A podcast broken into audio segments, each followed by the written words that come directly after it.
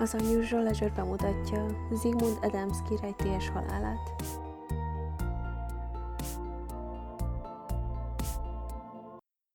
Zygmunt Jan Adamski 1923-ban született Lengyelországban. Feleségét 57 vitte el, majd három évvel később a pár átköltözött az angliai Yorkshire melletti kis faluba, Tingleybe.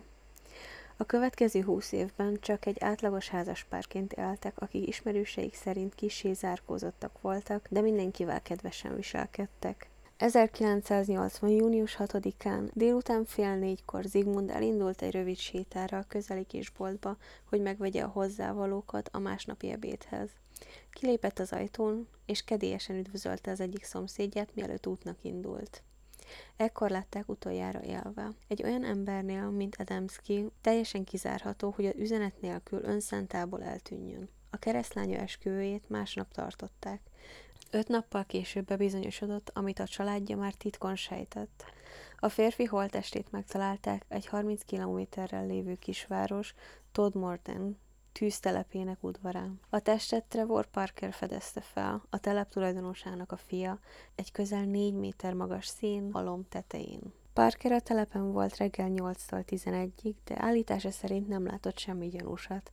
A rendőrségi halott kém szívrohamot állapított meg a halálokaként. A kérdés viszont megválaszolatlan maradt, hogy Edemskit arccal lefelé találták meg, anélkül, hogy bármi nyoma lett volna annak, hogy bárki fel vagy lemászott volna a kupacra. A ruháján lévő szennyeződések hiánya alapján szintén kizárható volt, hogy a saját lábán ment fel. Kizárásos alapon maradt a lehetőség, hogy fentről engedték le, de hogyan tehették volna ezt egy napsütéses nyári délutánon anélkül, hogy akár egy tanú is észrevett volna bármit. Arra sem utalt semmi, hogy az elmúlt öt napot Edemski az utcán töltötte volna, és nem találtak semmi nyomát annak se, hogy kórházba került volna. Ugyanakkor jól táplált volt, a szívrohamot leszámítva kiváló kondícióban. A testén nem találták küzdelem nyomait. Ezen felül a férfiak hiányzott az inge, amit, amit később sem találtak meg. Ugyanígy nem volt meg a tárcája és az órája. De találtak még pár érdekességet. A helyszíni szemle során akár kiöltöztette fel a férfit, nem végzett valami jó munkát. A nadrágját és a cipőjét olyan húzhatta vissza rá, aki nem igazán tudta, mit csinál.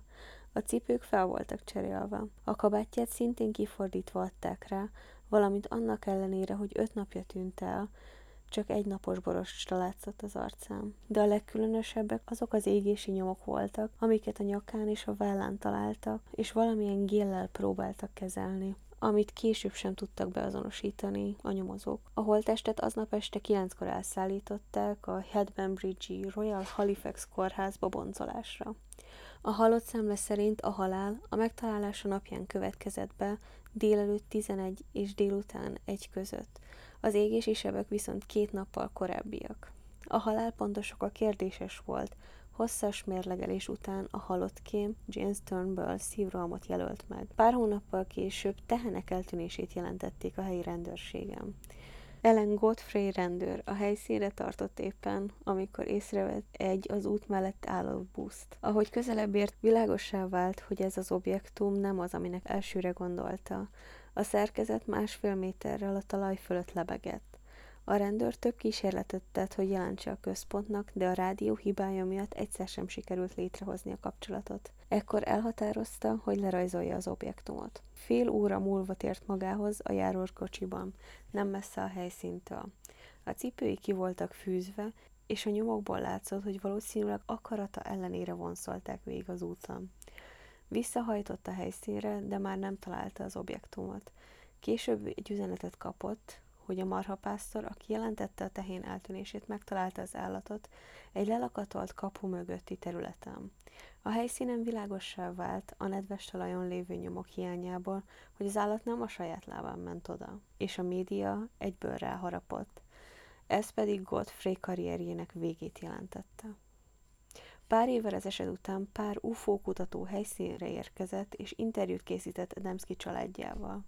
A családtagok valószínűbbnek tartják, hogy az akkoriban tartó családi vita miatt valaki elrabolta Zigmundot, és pár napig egy csűrben tartotta fogva, ahol szívrohamot kapott. A fogvatartója pedig megpróbálta negyedik típusú találkozásnak beállítani a történteket. Ez a verzió azért nyitva hagy pár kérdést. Ez a verzió azért nyitva hagy pár kérdést, például az, hogy hogy került oda a test a szénhegy tetejére, hogy vajon a fogvatartója naponta megborotválta-e, mi volt az a gél, amivel az égési sérülését kezelték.